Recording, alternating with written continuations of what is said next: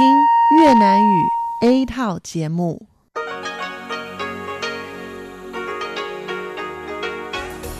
Đây là Đài Phát thanh Quốc tế Đài Loan RTI.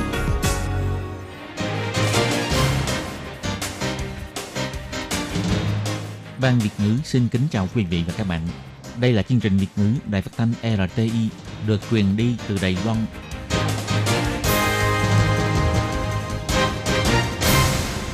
Hi Nhi xin chào các bạn.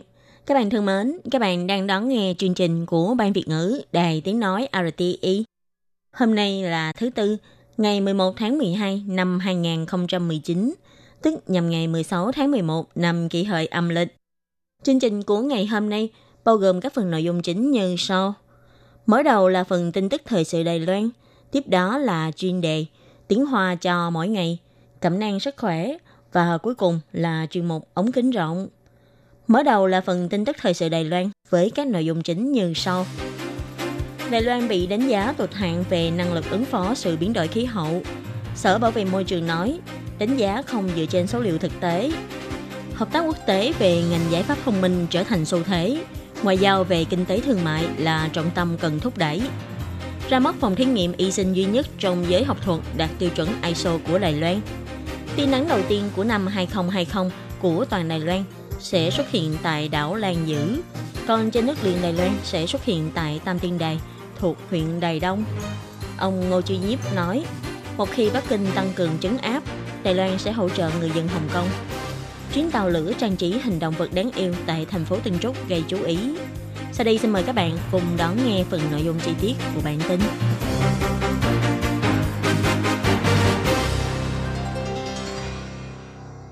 Theo chỉ số hiệu suất biến đổi khí hậu CCBI 2020 của Tổ chức Môi trường Đức German Watch vừa công bố cho thấy Đài Loan có thứ hạng kém trong công tác giảm nhẹ tình hình biến đổi khí hậu trên thế giới. Xếp hạng thứ 59, tức xếp thứ ba toàn thế giới theo thứ tự từ dưới lên. Hôm nay, ngày 11 tháng 12, Phòng Quản lý Môi trường Sở Bảo vệ Môi trường Viện Hành Chính đã giải thích. Tuy kết quả đánh giá của Đài Loan không tốt, nhưng báo cáo này dựa trên không đánh giá về ý thức đạo đức giảm thải lượng carbon trên tiêu chuẩn của châu Âu.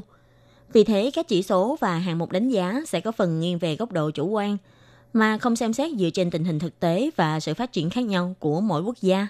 Ông Huỳnh Vĩ Minh, Phó phòng quản lý môi trường trả lời phỏng vấn cho biết, Đài Loan không phải thành viên của Liên Hiệp Quốc, cho nên đơn vị nghiên cứu không thể có dữ liệu liên quan của Đài Loan theo Công ước quốc tế và thể chế quốc tế. Ông cho rằng với dữ liệu không chính xác và đã cũ, sẽ chênh lệch với biểu hiện giảm thải carbon thực tế của Đài Loan. Ông Huỳnh Vĩ Minh nói, 在评比上刻意忽略了台湾的努力，所以我们认为这个指标并不公平。譬如说，它在评比的上面来讲， Tôi nghĩ tiêu chuẩn CCPI là không công bằng đối với những quốc gia phải lệ thuộc nhập khẩu năng lượng hoặc chuyển đổi năng lượng như Đài Loan. Có rất nhiều nguồn số liệu cũng không phải sử dụng tài liệu từ Đài Loan. Thậm chí trong lúc đánh giá còn cố tình bỏ qua sự nỗ lực của Đài Loan.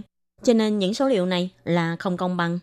Ví dụ, trong hồ sơ đánh giá, lấy yêu cầu lượng thải trung bình của một người trong năm 1990 làm chuẩn, thậm chí yêu cầu phải tái sử dụng năng lượng toàn bộ. Đối với một đảo quốc thiếu tài nguyên tự có như Đài Loan, thì đây là một điều rất khó có thể thực hiện trong một thời gian ngắn. Nếu dùng những tiêu chuẩn này để đánh giá Đài Loan là không công bằng. Ông Huỳnh Vĩ Minh cũng bày tỏ thêm, lượng thải carbon của Đài Loan từ năm 2005 trở đi đã có xu thế chậm lại. Ông nói, so với các quốc gia láng giềng như Hàn Quốc, Singapore, Trung Quốc, lượng thải carbon của các quốc gia này đã tăng vọt từ năm 2005, nhưng những quốc gia này lại có thứ hạng cao hơn Đài Loan. Điều này rõ ràng là không công bằng. Ông Huỳnh Vĩ Minh nói, nếu dựa trên bản chỉ số hiệu suất môi trường do trường đại học Yale Mỹ công bố, thì xếp hạng của Đài Loan phải nằm ở phân khúc trên. Điều này cho thấy rõ, đánh giá dựa trên các kho dữ liệu hoặc phương pháp thống kê khác nhau sẽ cho kết quả khác nhau. Ngày 11 tháng 12, Bộ Ngoại giao bày tỏ về mặt tăng cường giao lưu kinh tế giữa chính phủ các nước như tương tác giữa các lãnh đạo đầu ngành của Đài Loan với lãnh đạo cấp cao về kinh tế thương mại của các nước đã đạt trên 1.000 lần.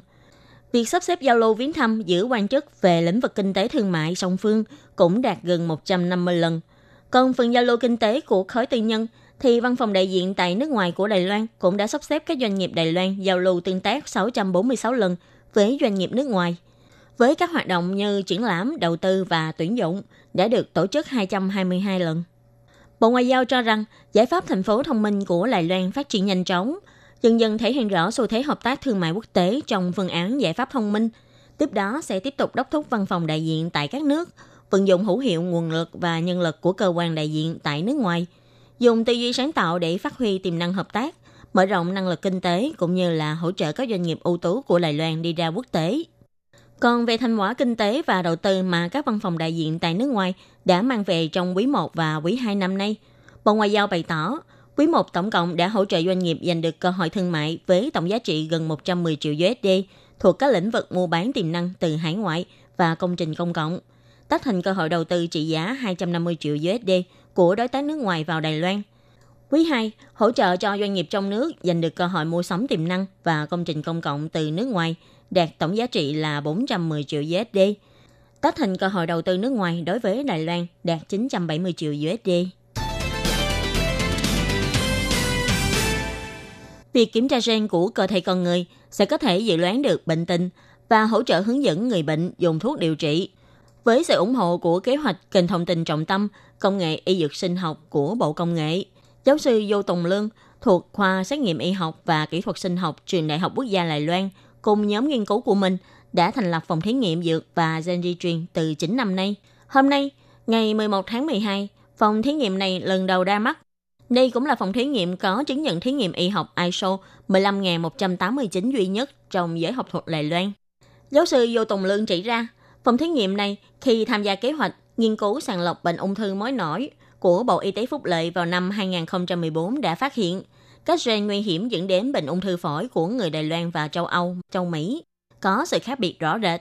Và khi tham gia vào kế hoạch National Cancer Moonshot do Viện Nghiên cứu Trung ương dẫn đầu vào năm 2017, chuyên phụ trách công việc chuẩn bị mẫu phẩm bệnh, giải trình tự gen của bệnh ung thư vú và ung thư phổi, nhanh chóng rút ngắn khoảng cách chênh lệch với ngành y học chuẩn xác giữa Đài Loan với quốc tế trong điều trị bệnh ung thư. Ông Du Tùng Lương nói,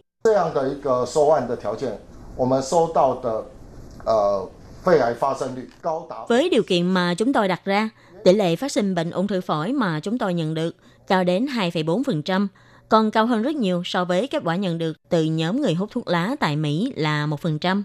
Ông Vô Tùng Lương cũng đề cập, phòng thí nghiệm của ông có cung cấp xét nghiệm gen phù hợp tiêu chuẩn y tế lâm sàng cho các hãng thuốc và doanh nghiệp kỹ thuật sinh học trong và ngoài nước, hỗ trợ phát triển chất thử bên ngoài cơ thể, và thí nghiệm lâm sàng của các loại thuốc. Tổng thu nhập của các hạng mục phục vụ này đạt gần 400 triệu đài tệ trong 9 năm gần đây. Giá trị đầu tư kết hợp giữa giới ngành nghề và giới học thuật vượt trên 50 triệu đài tệ. Năm 2019 sắp kết thúc, nhiều người đã lên kế hoạch đi ngắm lần mặt trời lặn cuối cùng của năm 2019 và ngắm tia nắng đầu tiên của năm 2020. Hôm nay, ngày 11 tháng 12, Cục Khí tượng đã ra thông cáo báo chí về thời gian mặt trời lặn lần cuối cùng của năm 2019 và ánh bình minh đầu tiên của năm 2020. Theo Cục Khí tượng thông báo về thời gian mặt trời lặn vào ngày 31 tháng 12 năm 2019, khu An Bình của Đài Nam và Kỳ Tân của Cao Hùng sẽ là hai nơi có mặt trời lặn trễ nhất tại vùng đất liền của đảo Lài Loan. Dự kiến mặt trời sẽ lặn vào lúc 5 giờ 25 phút trong ngày – còn đảo Thái Bình sẽ là nơi có mặt trời lặn xuống trễ nhất trên toàn Đài Loan, dự kiến vào lúc 6 giờ 11 phút ngày 31 tháng 12. Còn về phần mặt trời mọc, theo công bố của Cục Khí tượng, khu vực Tam Tiên Đài của Đài Đông và mũi Nga Loan ở Bình Đông sẽ là nơi nhìn thấy mặt trời mọc sớm nhất trên phần đất điền của Đài Loan, dự kiến là vào lúc 6 giờ 35 phút ngày 1 tháng 1 năm 2020. Còn đảo Lan Dữ sẽ là nơi nhìn thấy mặt trời mọc sớm nhất trên toàn Đài Loan vào lúc 6 giờ 33 phút sáng ngày 1 tháng 1. Cục khí tượng cho hay, thời gian mặt trời lặn và mặt trời mọc này chỉ là trong điều kiện bầu khí quyển ổn định, là thời điểm giao nhau cạnh trên của điểm mặt trời với đường chân trời mà người ngắm nhìn thấy được. Cục khí tượng chỉ ra, trên thực tế, thời điểm mặt trời lặn và mặt trời mọc do ảnh hưởng bởi các yếu tố khác nhau, như môi trường khí quyển sẽ tạo ra tỷ lệ khúc xạ khác nhau, vị trí người xem cao hoặc thấp hơn vân vân sẽ có thể nhìn thấy mặt trời lặn hoặc mọc sớm hay trễ hơn. Cục khí tượng cũng nhắc nhở, nếu người dân muốn ghi lại hình ảnh mặt trời lặn hay mọc, thì phải chuẩn bị từ trước 10 phút. Ngày 10 tháng 12, Ngoại trưởng Ngô Chi Nhiếp khi trả lời phỏng vấn của hãng thông tấn AP Hoa Kỳ đã bày tỏ chính phủ Đài Loan ủng hộ người dân Hồng Kông đấu tranh cho tự do và dân chủ.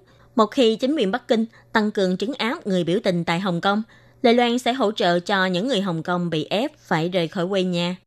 Theo thông tin của hãng thông tấn AP, ông Ngô Chi Nhiếp thận trọng chỉ ra, chính phủ Đài Loan không có ý định can thiệp công việc nội bộ của Hồng Kông. Ngoài ra, cơ sở pháp lý của Đài Loan đã đủ để xử lý nhu cầu xin định cư tại Đài Loan của một số ít sinh viên hoặc người Hồng Kông. Tuy nhiên, ông Ngô Chi Nhiếp cũng nói, cảnh sát Hồng Kông đã đối phó với người dân đứng ra đấu tranh bằng vũ lực một cách không tương xứng. Ông Ngô Chi Nhiếp bày tỏ, sự can thiệp vũ lực bằng bất kỳ hình thức nào của Trung Quốc cũng đều là vũ lực cấp độ mới. Điều này sẽ khiến cho Đài Loan thay đổi lập trường trong vấn đề hỗ trợ người dân Hồng Kông rời khỏi Hồng Kông. Ông nói, một khi xuất hiện tình trạng này, Đài Loan sẽ hợp tác cùng cộng đồng quốc tế, cung cấp sự hỗ trợ cần thiết cho những người dân Hồng Kông lưu lạc không nơi dung thân vì bạo lực. Hồng Kông sau khi bùng nổ phong trào đấu tranh chống luật dẫn độ về Trung Quốc từ tháng 6 năm nay, cảnh sát vũ trang của Trung Quốc đã được điều động đến thành phố Thẩm Quyến gần đó. Cảnh sát vũ trang Trung Quốc và quân đội tại Hồng Kông trước mắt vẫn chưa huy động lực lượng trấn áp người dân tham gia biểu tình. Ông Ngô Chiêu Nhiếp nói, người dân Đài Loan hiểu được cách Trung Quốc đối xử với người dân Hồng Kông cũng chính là cách trong tương lai Trung Quốc sẽ đối xử với Đài Loan. Người Đài Loan cũng không mong muốn nhìn thấy tình trạng hiện tại của Hồng Kông. Tổng thống Thái Anh Văn bày tỏ, mô hình một nước hai chế độ tại Hồng Kông đã thất bại. Hãng thông tấn AB cũng chỉ ra, nếu Tổng thống Thái Anh Văn có thể thuận lợi đắc cử trong nhiệm kỳ tới, Đài Loan sẽ tiếp tục giữ vững lập trường với Trung Quốc. Ông Ngô Chiêu Nhiếp bày tỏ, nếu Tổng thống Thái Anh Văn tái đắc cử, Đài Loan sẽ tiếp tục duy trì hiện trạng hai bờ eo biển. Chúng ta tiếp tục bày tỏ thiện trí với Trung Quốc. Chúng tôi hy vọng có thể đảm bảo Trung Quốc không có cái cớ để dùng vũ lực với Đài Loan. Để chào mừng vườn bách thú thành phố Tân Trúc sắp mở cửa lại, phía vườn bách thú và công ty đường sắt Đài Loan đã cùng phối hợp ra mắt chuyến tàu trang trí hình ảnh động vật, vẽ lên thân tàu hình ảnh những con động vật dễ thương ngộ nghĩnh trong vườn bách thú như con mang, hổ và hà mã bằng gam màu macaron ngọt ngào và trẻ trung. Ngày ra mắt chuyến xe, ông Lâm Trí Kiên, thị trưởng thành phố Tân Trúc đã đến trải nghiệm cùng mọi người. Đi chung với ông còn có lĩnh vực lạc lạc của vườn bách thú. Trong khoang tàu, ngoài hình vẽ của những con vật đáng yêu, còn kèm theo một số kiến thức liên quan để người dân và gia đình vừa có thể học hỏi thêm kiến thức, vừa cảm thấy thú vị hơn khi đi tàu. Ông Lâm trí Kiên nói, tôi cũng muốn đưa con tôi đến ngồi xe lửa này liền. Khi người dân đi đến từ các thành phố khác, đều có thể đón tuyến tàu có vẽ hình động vật này đi từ Lục Gia đến thăm vườn bách thú Tân Trúc từ trạm tàu cao tốc Tân Trúc. Ông Huỳnh Thiêm Phú, Phó trạm trưởng trạm tàu lửa Tân Trúc nói, tuyến tàu Lục Gia này được vận hành cố định, mỗi giờ sẽ có một chuyến đi và một chuyến về. Vườn bách thú thành phố Tân Trúc đã tạm đóng cửa gần 2 năm nay và sẽ mở cửa lại vào ngày 28 tháng 12 tới. Thông qua tuyến xe lửa vẽ hình bách thú này, cũng như một cách để quảng bá với người dân về sự kiện này, để người dân có thể đến chung vui vào ngày mở cửa sắp tới. Các bạn thân mến, bản tin thời sự Lài Loan của ngày hôm nay do Khí Nhi biên tập và thực hiện cũng xin tạm khép lại tại đây. Cảm ơn sự chú ý lắng nghe của quý vị và các bạn. Xin thân ái chào tạm biệt các bạn.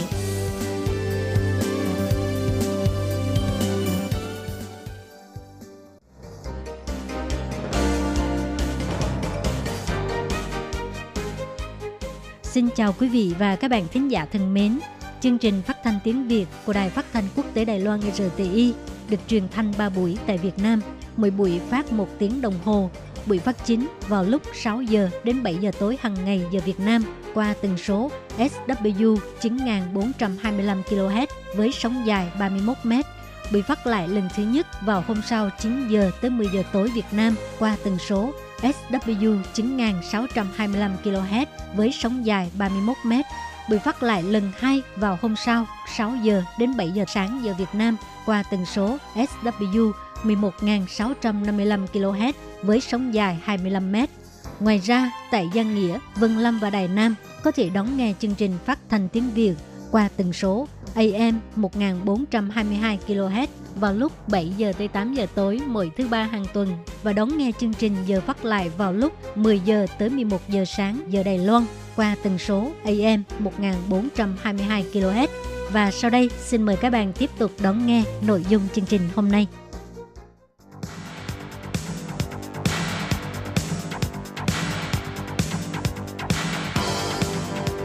Đây là đài phát thanh quốc tế Đài Loan RTI, truyền thanh từ Đài Loan Mời các bạn theo dõi bài chuyên đề hôm nay.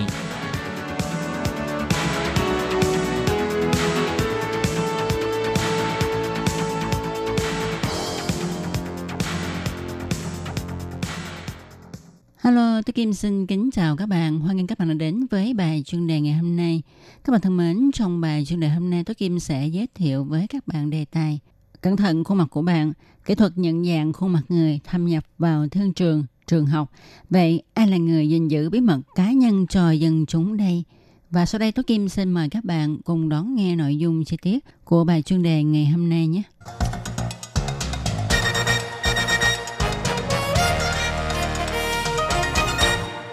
Các bạn thân mến, như tuần trước chúng ta cũng đã đón nghe bài chuyên đề tương tự như thế này.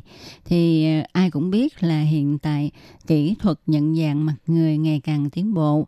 Mặc dù nó có ích trong việc bảo vệ an toàn và tính mạng, tài sản của con người. Nhưng khi con người đi qua nơi nào, mua sắm những gì thì mọi người đều biết hết và không còn gì là riêng tư cá nhân nữa thì bạn sẽ cảm thấy như thế nào nhất là khi kỹ thuật này được áp dụng tại các trung tâm mua sắm, tại trường học, thì liệu tư liệu cá nhân được quản lý một cách thích đáng hay không? Có đảm bảo bí mật cá nhân cho dân chúng hay không? Chủ nhiệm phòng học vụ trường tiểu học Đại hộ thành phố Đào Viên cho biết, học sinh sáng sớm rời khỏi nhà rất sớm, vậy mà đến trường trễ. Phụ huynh không biết là tại sao không mình đi học rất sớm mà lại vào học trễ. Do đó chúng tôi chỉ muốn giúp phụ huynh biết được giờ đến trường của con em mình – Năm ngoái, trường đã đặt hệ thống nhận dạng khuôn mặt người. Một chiếc máy camera nhận dạng khuôn mặt đã được đặt tại hành lang lối thông qua các lớp học. Khi máy nhận được thông tin đặc trưng bộ mặt của học sinh, thì sẽ truyền thông tin này đến phòng hiệu trưởng và phòng giáo vụ. Thông qua phần mềm APP, truyền thông tin cho phụ huynh, xác nhận là học sinh đã đến trường rồi. Nếu máy thấy được phần tử khả nghi thì cũng truyền báo cho giáo viên biết. Sau một năm thử nghiệm, nhà trường cho biết Toàn trường có hơn 1.100 em học sinh, có khoảng 30 em không đồng ý tham gia, còn đa số thì đồng ý sau khi nhà trường cho biết những biện pháp bảo vệ an toàn tư liệu cá nhân của học sinh. Làm thế nào để gìn giữ những tư liệu cá nhân không để lọt ra ngoài khi dùng kỹ thuật nhận dạng khuôn mặt người đây? Công ty Cyberlink cho biết, kỹ thuật nhận dạng khuôn mặt người FaceMe của công ty chủ yếu là ghi lại đặc trưng chứ không phải là toàn bộ khuôn mặt – Do đó, tư liệu cá nhân được thể hiện qua một loạt các con số. Trừ phi tự cá nhân người đó đồng ý để cho các tiệm bán hàng lẻ hay là công ty sử dụng phương thức nhận dạng khuôn mặt đăng nhập hội viên, thì lúc đó mới có sao lại khuôn mặt và tên của mình. Công ty cho biết, với kỹ thuật của công ty thì các tư liệu đặc trưng này không đưa lên điện toán đám mây, mà dùng điện toán biên – Nói cho dễ hiểu là những thông tin này chỉ có ở màn hình điện tử, máy gọi thức ăn vân vân, chứ không cần thao tác trên mạng Internet. Tuy nhiên, có chuyên gia cho rằng, mặc dù các thông tin này được thể hiện bằng một loạt các con số, nhưng nó cũng là một loại ngôn ngữ, thì tự nhiên sẽ có phương thức để đọc và giải mã. Do đó, vẫn có nguy cơ bị lộ tư liệu cá nhân ra ngoài. Hiện nay, xu thế nhận dạng khuôn mặt người đã trở thành một trào lưu không thể khống chế trong tương lai, không sớm thì muộn, hầu như là tất cả các nước tiên tiến trên thế giới đều sẽ áp dụng kỹ thuật nhận dạng khuôn mặt người này. Do đó, công tác hiện nay của chính phủ các nước đó là làm thế nào để nâng cao công tác bảo mật tư liệu cá nhân. Kỹ thuật nhận dạng khuôn mặt người của Đài Loan đứng trong 20 hàng đầu của thế giới. Nhưng hôm trước, Bộ Quốc phòng Đài Loan tuyên bố hủy bỏ dự toán lắp đặt hệ thống này – trong khi chính phủ ra sức ủng hộ sự phát triển sáng tạo kỹ thuật nhận dạng khuôn mặt người, thì cũng nên xây dựng hệ thống bảo vệ thích đáng. Từ đó, người dân mới yên tâm tận hưởng những tiện ích mà khoa học mang lại. Các bạn thân mến, các bạn vừa đón nghe bài chuyên đề ngày hôm nay với đề tài Cẩn thận khuôn mặt của bạn, kỹ thuật nhận dạng mặt người thâm nhập vào trung tâm thương mại, trường học, vân vân và ai là người gìn giữ bí mật cá nhân cho dân chúng đây do Tố Kim thực hiện đến đây xin được tạm dừng. Tố Kim chân thành cảm ơn sự chú ý theo dõi của các bạn. Xin chào tạm biệt các bạn. Bye bye.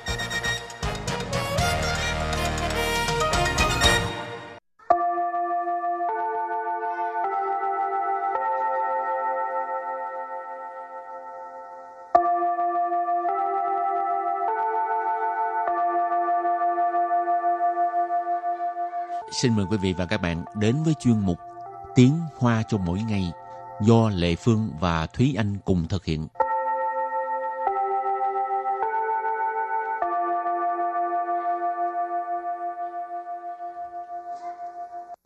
Thúy Anh và Lệ Phương xin kính chào quý vị và các bạn. Chào mừng các bạn đến với chuyên mục Tiếng Hoa cho mỗi ngày ngày hôm nay.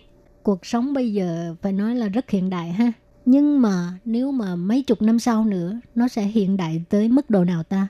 Đi làm là không có ờ, đi xe buýt này, không có lái xe nè, mà đi bằng gì? Xe biết bay á. Ừ, cũng có thể. Đến khi đó chắc uh, biết đâu sẽ là những cái dạng xe uh, có thể di chuyển bằng uh, từ trường hay là di chuyển bay đi bay lại trong không trung chẳng hạn. À, rồi xe không người lái nữa. Ừ. Wow, thấy ghê quá hả? Cảm giác một cái hình ảnh đó là rất là khoa học viễn tưởng. Ừ. Mà khoa học viễn tưởng là không có thực ha. Cho nên mấy chục năm sau chắc cũng không có vậy đâu. Đâu biết được chị. Rồi hôm nay mình học hai câu. Câu thứ nhất, công nghệ không ngừng tiến bộ làm cho đời sống con người trở nên vô cùng tiện lợi. Và câu thứ hai, nếu những người của 200 năm trước nhìn thấy những điều thay đổi này thì chắc chắn sẽ rất sợ hãi. Và sau đây chúng ta lắng nghe cô giáo đọc hai câu mẫu này bằng tiếng Hoa. 科技不断进步， 让人生活变得非常便利。如果两百年前的人看到这一切，一定会吓傻了。 Thúy Anh xin giải thích câu mẫu số 1. 科技不断进步，让人生活变得非常便利。科技 科技nghĩa là khoa học kỹ thuật. Ở đây mình có thể dịch là công nghệ.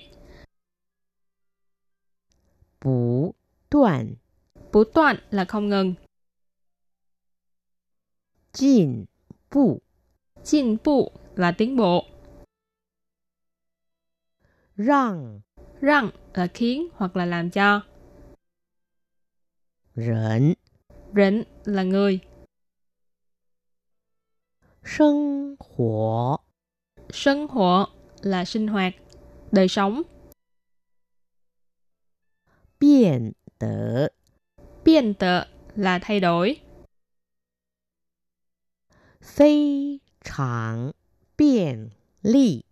Phi chẳng biên ly. Biên ly nghĩa là tiện lợi. Phi chẳng là phó từ chỉ mức độ nghĩa là rất, vô cùng. Và sau đây chúng ta hãy cùng lắng nghe cô giáo đọc lại câu mẫu này bằng tiếng Hoa. 科技不断进步，让人生活变得非常便利。科技不断进步，让人生活变 得非常便利。 Câu này có nghĩa là công nghệ không ngừng tiến bộ làm cho đời sống con người trở nên vô cùng tiện lợi. Và câu thứ hai, nếu những người của 200 năm trước nhìn thấy những điều thay đổi này thì chắc chắn sẽ rất sợ hãi. 如果两百年前的人看到这一切，一定会吓傻了。 Sau đây Lê Phương xin giải thích các từ vựng trong câu 2. 如果 rú của, tức là nếu, nếu như. Liang bài niên chén tờ Liang bài niên chén, tức là 200 năm trước. Liang bài niên là 200 năm, chén tức là trước. Liang bài niên chén tờ 人, tức là những người của 200 năm trước. Khan tao Khan tao có nghĩa là nhìn thấy ha.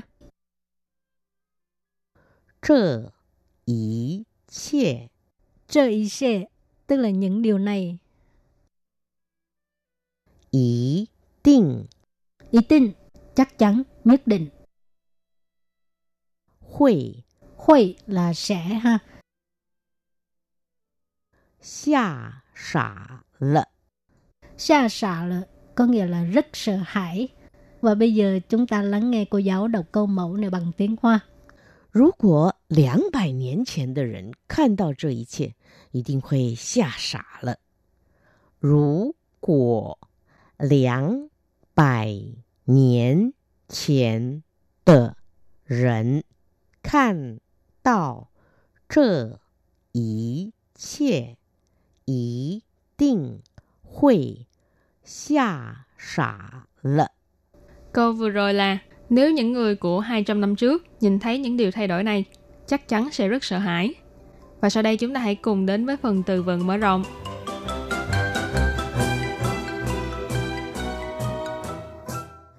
Hiện đại Hiện đại Hiện đại nghĩa là hiện đại.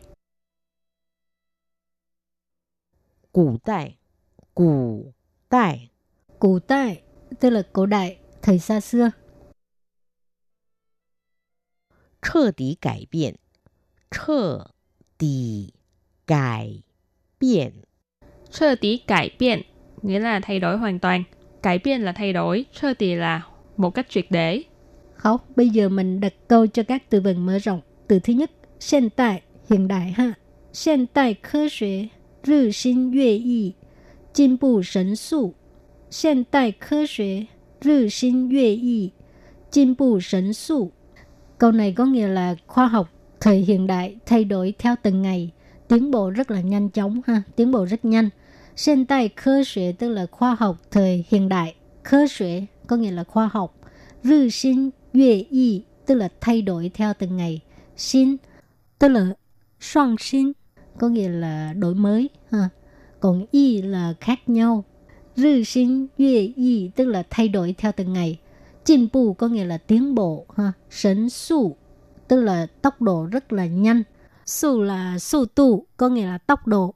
Sẩn su, sẩn ở đây là có nghĩa là thần, nhưng mà ở đây là một cái từ để mà hình dung mức độ chinh bù, sẩn su, tức là tiến bộ rất nhanh. Và sau đây đặt câu với từ thứ hai là cụ tại, nghĩa là cổ đại hoặc là thời xa xưa.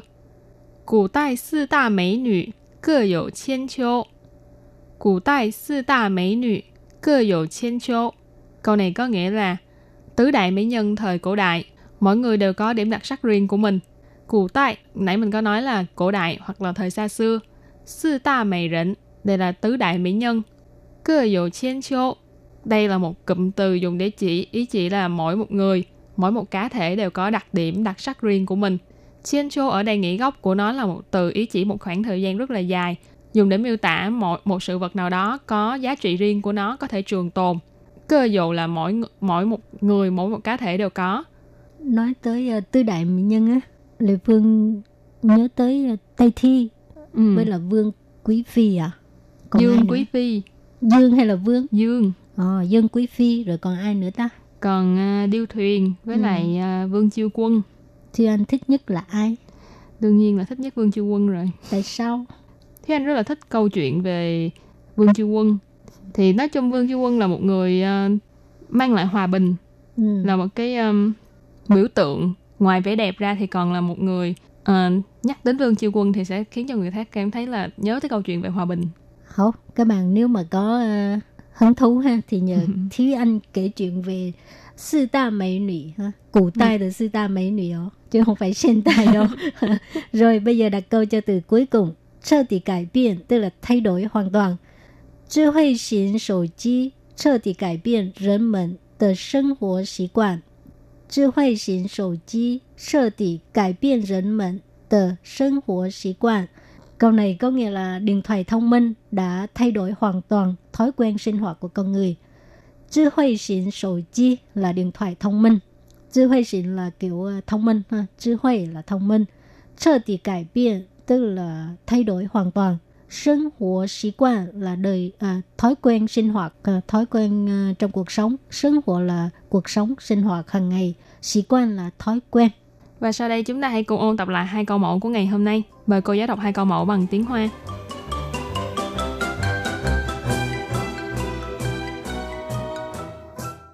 科技不断进步，让人生活变得非常便利。 Câu này có nghĩa là công nghệ không ngừng tiến bộ, làm cho đời sống con người trở nên vô cùng tiện lợi. 如果两百年前的人看到这一切，一定会吓傻了。 Câu vừa rồi là nếu những người của 200 năm trước nhìn thấy những điều thay đổi này, chắc chắn sẽ rất sợ hãi.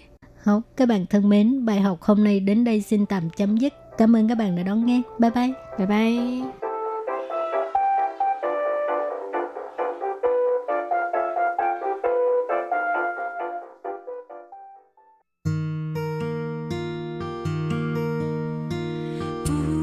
无限的爱向全世界传开，永恒的光。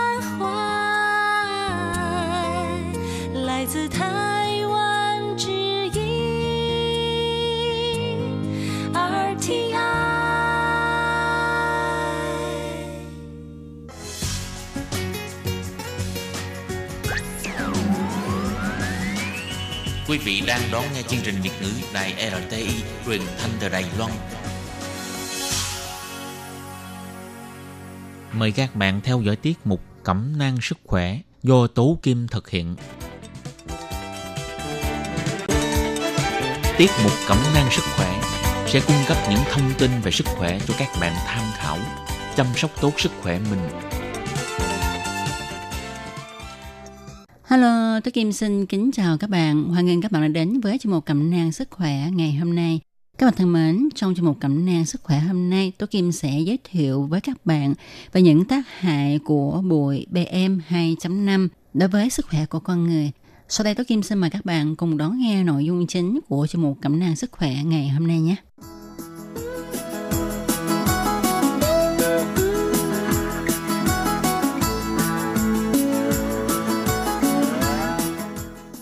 Các bạn thân mến, khi có ai nhắc đến bụi PM 2.5 thì Tố Kim tin chắc rằng mọi người không còn lạ gì với cái tên này cả.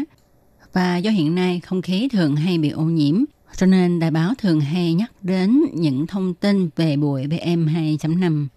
Chuyên gia nghiên cứu Quách Dục Lương thuộc Viện Nghiên cứu Y tế Quốc gia Đài Loan cho biết là hiện nay tại Đài Loan tuy nồng độ bụi PM2.5 giảm theo từng năm, nhưng mà nồng độ bụi hiện nay vẫn ảnh hưởng đến nhóm người dễ bị dị ứng.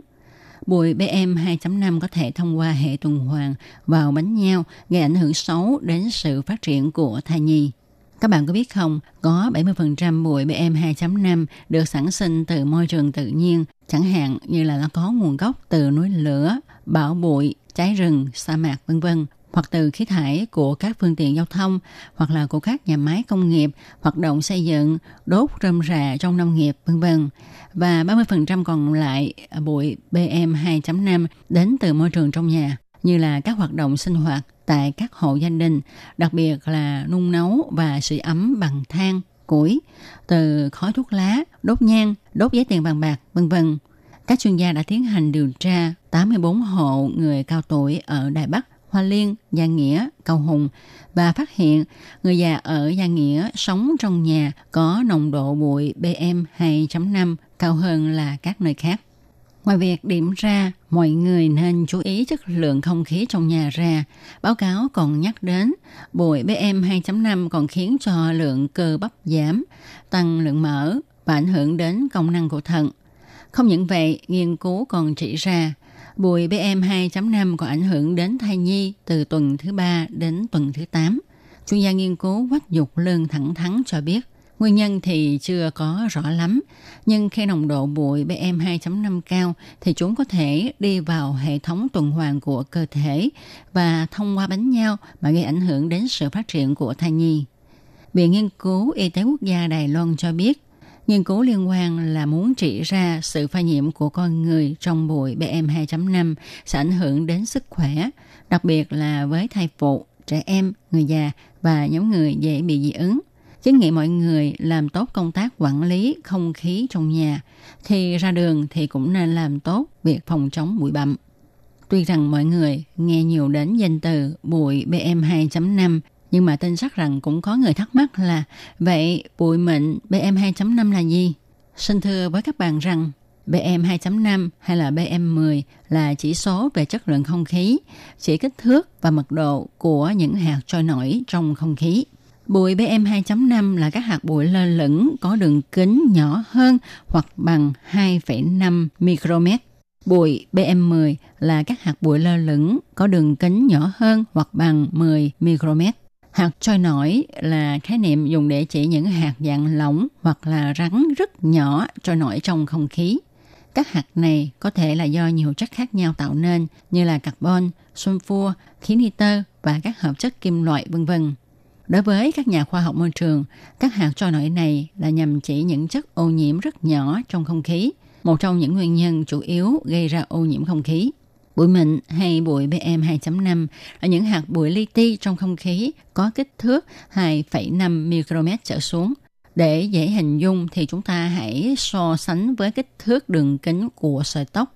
Thì đường kính của sợi tóc thường là từ 50 đến 70 micromet nghĩa là đường kính của hạt bụi PM2.5 nhỏ chưa đến 1 phần 30 lần đường kính của sợi tóc. Theo nghiên cứu của các nhà khoa học, những hạt có đường kính bé hơn 10 micromet là những hạt có thể bị con người hít vào khi thở và chúng sẽ tích tụ trên phổi gây ra nguy hại cho sức khỏe của con người. Những hạt có đường kính bé hơn 2.5 micromet là những hạt đặc biệt nguy hiểm bởi vì chúng xâm nhập trực tiếp vào các túi phổi. Vì vậy, các nhà khoa học dùng chỉ số PM2.5 để biểu thị hàm lượng tiêu chuẩn của các hạt trôi nổi trong một mét khói không khí. Chỉ số này càng cao cũng có nghĩa là sự ô nhiễm không khí ở nơi đó càng nghiêm trọng. Chỉ số PM2.5 là mật độ số hạt PM2.5 có trong 1 mét khói không khí. Mức tiêu chuẩn và an toàn là 10, tức là 10 hạt trong 1 mét khói không khí. Chỉ số này càng lên cao thì mức độ ô nhiễm không khí càng nguy hiểm. Khi nồng độ bụi PM2.5 trong không khí ngoài trời tăng lên, không khí sẽ mờ đi và tầm nhìn bị giảm, trông giống như là sương mù. Bụi mịn PM2.5 được giới chuyên gia gọi là sát thủ, thầm lặng và toàn diện vì nó không trừ một ai, do bụi xâm nhập vào cơ thể suốt 24 giờ khi chúng ta hít thở. Bụi PM2.5 được đánh giá là tác nhân ô nhiễm không khí, có ảnh hưởng tiêu cực nhất tới sức khỏe của con người. Vì có kích thước rất nhỏ, nên bụi PM2.5 rất nguy hiểm nó có khả năng lắng động, thẩm thấu và đi sâu vào tận các phế nang trong phổi và vào máu. Mỗi ngày chúng ta hít thở khoảng 10.000 lít không khí hoặc tùy vào lứa tuổi và hoạt động của thể lực.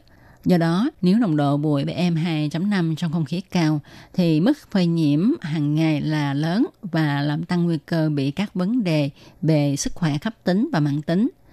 Đã có nhiều nghiên cứu được thực hiện trên thế giới cho thấy phơi nhiễm với bụi PM2.5 làm tăng nguy cơ bệnh tật và tử vong. Ví dụ, phơi nhiễm với bụi PM2.5 làm tăng nguy cơ mắc hen suyễn, bệnh phổi tắc nghẽn mãn tính, viêm phổi, các chứng bệnh về hô hấp, tim mạch, tiểu đường và ung thư phổi. Khi chúng ta tiếp xúc với các hạt mịn có thể gây ra các ảnh hưởng sức khỏe ngắn hạn như là mắt, mũi, họng và phổi. Chủ chứng là bị ho, hắt hơi, sổ mũi và khó thở. Nguyên nhân chính là do bụi PM2.5 cộng với khí CO hay SO2, NO2 gây kích ứng niêm mạc, đồng thời cản trở hemoglobin kết hợp với oxy khiến cho tế bào thiếu oxy dẫn đến suy giảm chức năng phổi và làm nặng thêm tình trạng bệnh hen và bệnh tim. Bụi PM 2.5 khi tiếp xúc lâu ngày sẽ làm gia tăng tỷ lệ viêm phế quản mãn tính, giảm chức năng phổi và tăng tỷ lệ tử vong do ung thư phổi và bệnh tim. Do đó, những người có vấn đề về hô hấp và tim, trẻ em và người già nhạy cảm với bụi cần phải cẩn thận đề phòng những biến chứng. Đối với những người thường xuyên làm việc trong môi trường ngoài trời như là cảnh sát giao thông còn có khả năng bị các triệu chứng hô hấp và suy giảm chức năng phổi như viêm xoang ở người lớn và bệnh hô hấp ở trẻ sơ sinh. Các bà mẹ tiếp xúc lâu ngày với bụi PM2.5 thì có thể bị sảy thai, sinh non, dị tật bẩm sinh và tử vong. Bụi PM2.5 còn được mệnh danh là sát thủ âm thầm bởi vì nó có thể thúc đẩy bệnh sơ gan và làm tăng nguy cơ mắc bệnh chuyển hóa và rối loạn chức năng gan. Bụi PM2.5 gây ra kháng insulin, viêm và góp phần vào sự phát triển của bệnh tiểu đường. Ngoài ra, bụi mịn còn tấn công vào phế nang, vượt qua vách ngăn khí vào máu để đi vào hệ tuần hoàn và gây bệnh, ảnh hưởng đến hệ thống tuần hoàn. Một nghiên cứu của Mỹ được công bố vào năm 2015 cho thấy, việc tiếp xúc với ô nhiễm không khí có thể sẽ khiến cho não bộ già đi nhanh hơn. Các nhà khoa học cũng đã dùng hạt carbon đen siêu nhỏ và ion kim loại để mô phỏng bụi mịn PM2.5 trong thí nghiệm. Họ phát hiện các hạt carbon đen có thể hấp thụ và mang theo ion kim loại đi vào tổ chức của phổi – Điều này chứng minh bụi PM2.5 có độc tính đối với hệ thống hô hấp của cơ thể. Đây là lần đầu tiên các nhà khoa học quan sát được hiện tượng bụi PM2.5 có thể xâm lấn vào trong tế bào.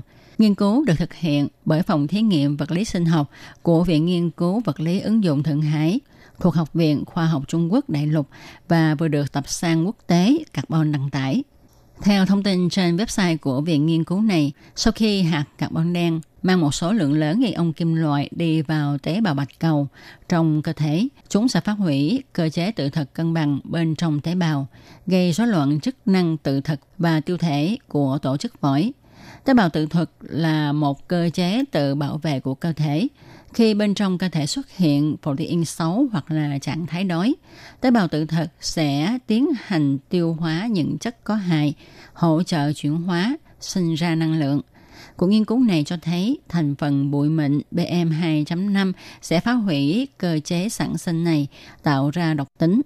Vậy làm sao để chúng ta có thể phòng ngừa bụi BM2.5? Đó là chúng ta phải làm sạch môi trường, làm giảm tác nhân gây bụi, không xả thải, không đốt rác, đốt rơm rạ, không hút thuốc lá trong nhà.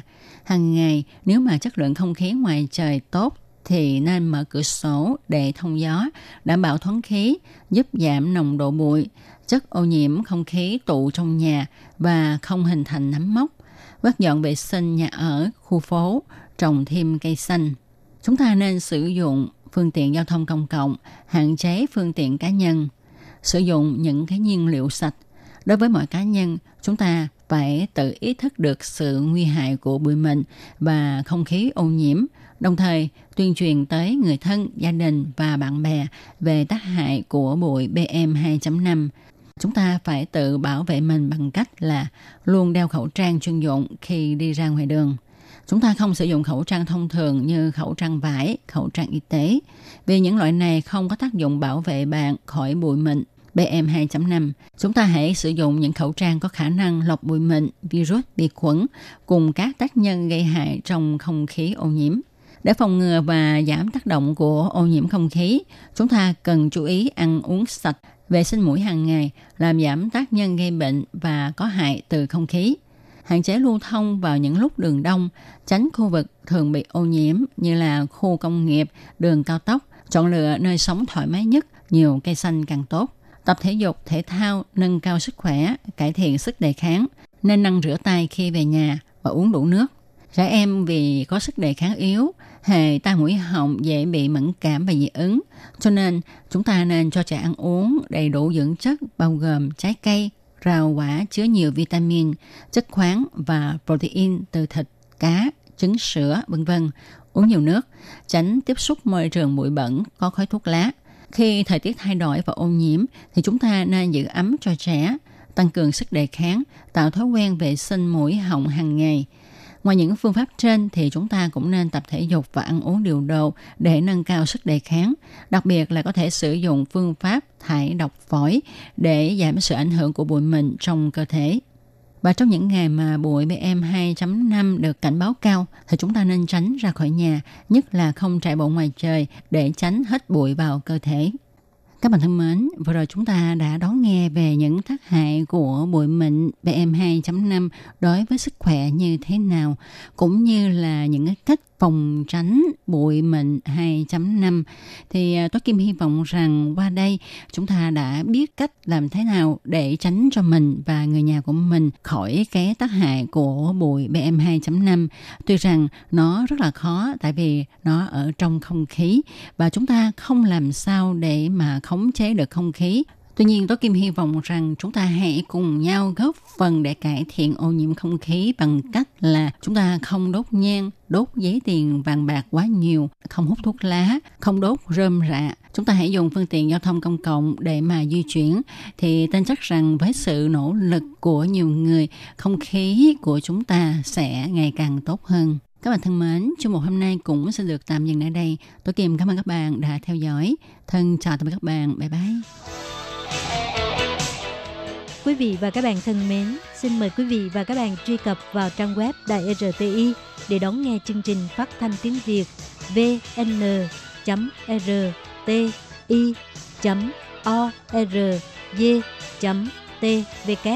và cũng có thể truy cập FB fanpage của Ban Việt ngữ RTI tiếng Việt.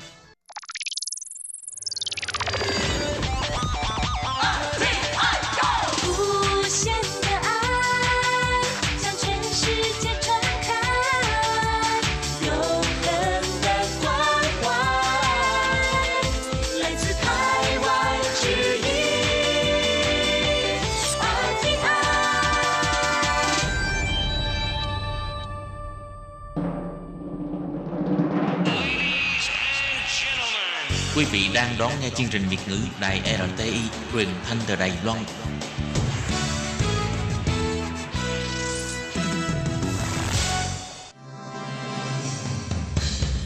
Hoan nghênh quý vị và các bạn đến với chuyên mục Ống kính rộng giới thiệu những thông tin Đài Loan liên quan tới ngoại giao, giáo dục, nông nghiệp, khoa học công nghệ, xã hội, vân vân do Hải Ly thực hiện. Các bạn thân mến, Hải Ly ờ, xin chào các bạn. Hoan nghênh các bạn lại đến với chuyên mục ống kính rộng vào thứ tư hàng tuần.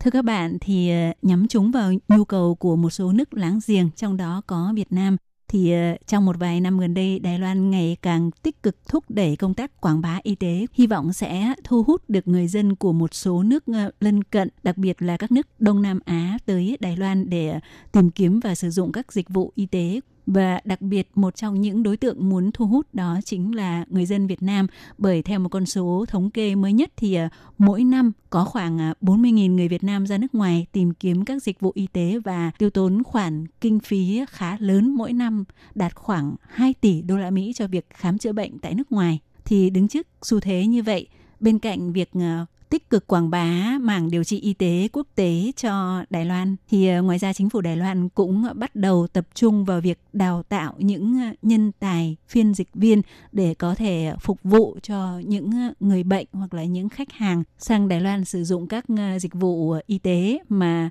khóa đào tạo nhân tài y tế quốc tế đầu tiên do cơ quan cấp nhà nước của Đài Loan tổ chức đã diễn ra vào tháng 11 vừa rồi và đặc biệt là lớp thí điểm đầu tiên này là đào tạo nhân viên phiên dịch sử dụng hai ngôn ngữ chuyển đổi từ Trung sang Việt. Và trong buổi phát vào tuần trước, Hải Ly đã mời bà Trần Di Linh, giám đốc chương trình đặc biệt của chương trình quảng bá quốc tế hóa dịch vụ y tế của Tiểu ban Công tác Quản lý Y tế Quốc tế Bộ Y tế Phúc lợi Đài Loan giới thiệu về lớp đào tạo nhân tài phiên dịch quốc tế diễn ra vào tháng 11 vừa rồi.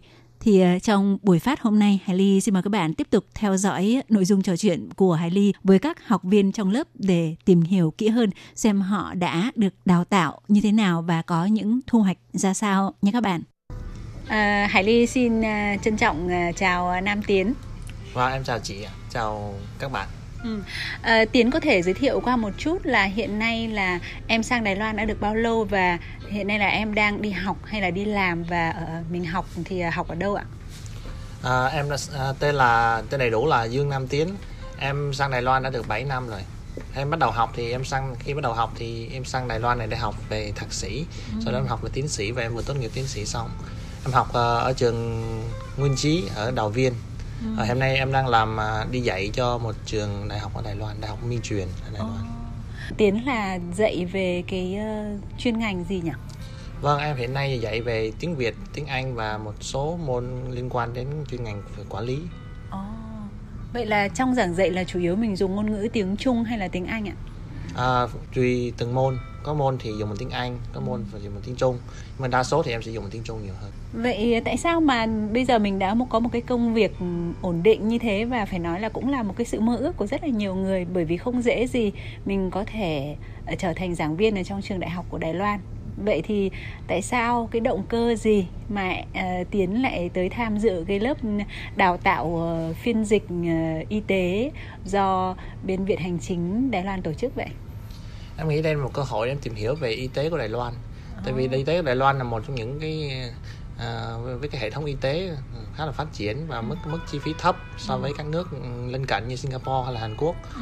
thì muốn đến đây để tìm hiểu về về hệ thống y tế của Đài Loan để có thể quảng bá hoặc là giới thiệu cho người nhà hoặc là bạn bè đến đây để khám chữa bệnh. Oh.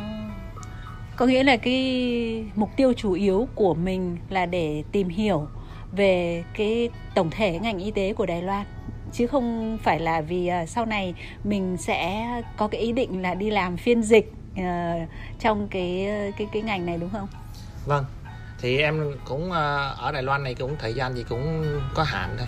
Tức là khoảng một hai năm nữa thì em có dự định là về Việt Nam để phát triển. Oh. Thế nên là cái ngành phiên dịch nó không phải là cái mục đích chính để em đến đây mà đến ừ. đây chủ yếu là để học hỏi và để tìm hiểu là chính Vậy uh, Tiến có thể uh, giới thiệu sơ qua với uh, mọi người về cái khóa học đào tạo uh, gọi người ta gọi là nhân tài uh, y tế quốc tế này của Đài Loan? Mà chủ yếu cái mục đích là để trang bị cho những học viên những cái kiến thức ừ, một phần như tiến vừa nói là có một cái kiến thức chung về tổng thể y tế của Đài Loan cũng như là có một số cái kiến thức trong những cái lĩnh vực y tế ví dụ như là kiểm tra sức khỏe hoặc là một số lĩnh vực điều trị một số các cái căn bệnh mà người Việt Nam hay là người Đông Nam Á thường ra nước ngoài để điều trị thì mình có những cái kiến thức về cái phương diện đó rồi học thêm một số những cái về kiến thức về chuyên môn để cái đội ngũ nhân tài này họ hy vọng là sau này có những người mà có nhu cầu thì có thể uh, hỗ trợ để làm thông dịch thế thì tiến thấy là cái quá trình uh, có thể nói sơ qua một chút về cái quá trình là trong 48 tiếng đồng hồ thì mình đã được đào tạo uh, được giới thiệu những cái gì không ạ? Vâng, mình nghĩ cái khóa học này nó có ba cái mục đích. Thứ nhất là nó muốn giới thiệu về cái hệ thống y tế của Đài Loan. Vì uh, ở đây thì các uh, thông dịch viên, các nhà học viên ở đây là đa số là có có hiểu biết sơ qua về hệ thống y tế Đài Loan nhưng mà không có biết một cách tổng bộ, một cách khái quát, một cái hệ thống, một cái nhìn khái quát về hệ thống y tế Đài Loan thì khóa học này họ cung cấp cho mình một cái hệ thống y tế một cách hoàn chỉnh giới thiệu cho mình cách hoàn chỉnh về hệ thống y tế Đài Loan à, cái mục đích thứ hai là họ muốn trang bị cho mình những một số kỹ năng về à, phiên phiên dịch và thông ừ. dịch à, ví dụ như một số từ chuyên ngành à, de, họ được giới thiệu và là họ có những cái à, trong quá trình học thì họ cũng có đối chiếu về ngôn ngữ ví dụ cách dịch như thế nào hoặc là họ nói về một số tâm lý khi mà dẫn dắt người ừ. bệnh đi khám chữa bệnh vân vân ừ. và cái thứ ba là họ muốn thông qua cái khóa học này để đào tạo một số người hiểu biết về uh, hệ thống y tế Đài Loan để giới thiệu để quảng bá hình ảnh uh, nó cũng là một cái phương thức để họ giới thiệu quảng bá hình ảnh và giúp cho bạn bè quốc tế ví dụ đặc biệt là Việt Nam mình ừ. hiểu rõ hơn về hệ thống y tế và đó cũng là một cái nhu cầu về của tương lai khi mà hệ thống y tế trong Việt Nam nếu mà không có đáp ứng được nhu cầu của người bệnh ừ. thì họ có thể đến một số nước à, có hệ thống y tế tiên tiến như Đài Loan để khám chữa bệnh. Ừ. À, vừa rồi thì Tiến có nhắc tới một cái việc đấy là phục vụ cho cái mục tiêu là quảng bá cho cái ờ, ngành y tế của Đài Loan và để thu hút những cái ờ, người dân ở các cái nước quốc gia láng giềng, trong đó có Việt Nam tới Đài Loan để ờ, sử dụng những cái dịch vụ y tế của Đài Loan thì vừa rồi đó là một trong những mục tiêu quan trọng của cái lớp học này. Có nghĩa là cái việc đào tạo ra nhân tài điều trị y tế quốc tế không chỉ là một cái khái niệm, tức là một cái người thông dịch viên cụ thể trong từng trường hợp cho một bệnh nhân cụ thể mà cái này là họ sẽ được tham dự vào cái đội ngũ là để quảng bá những cái thông tin về y tế Đài Loan ra nước ngoài. Và đó là một trong những cái mục đích quan trọng của cái khóa học đào tạo này.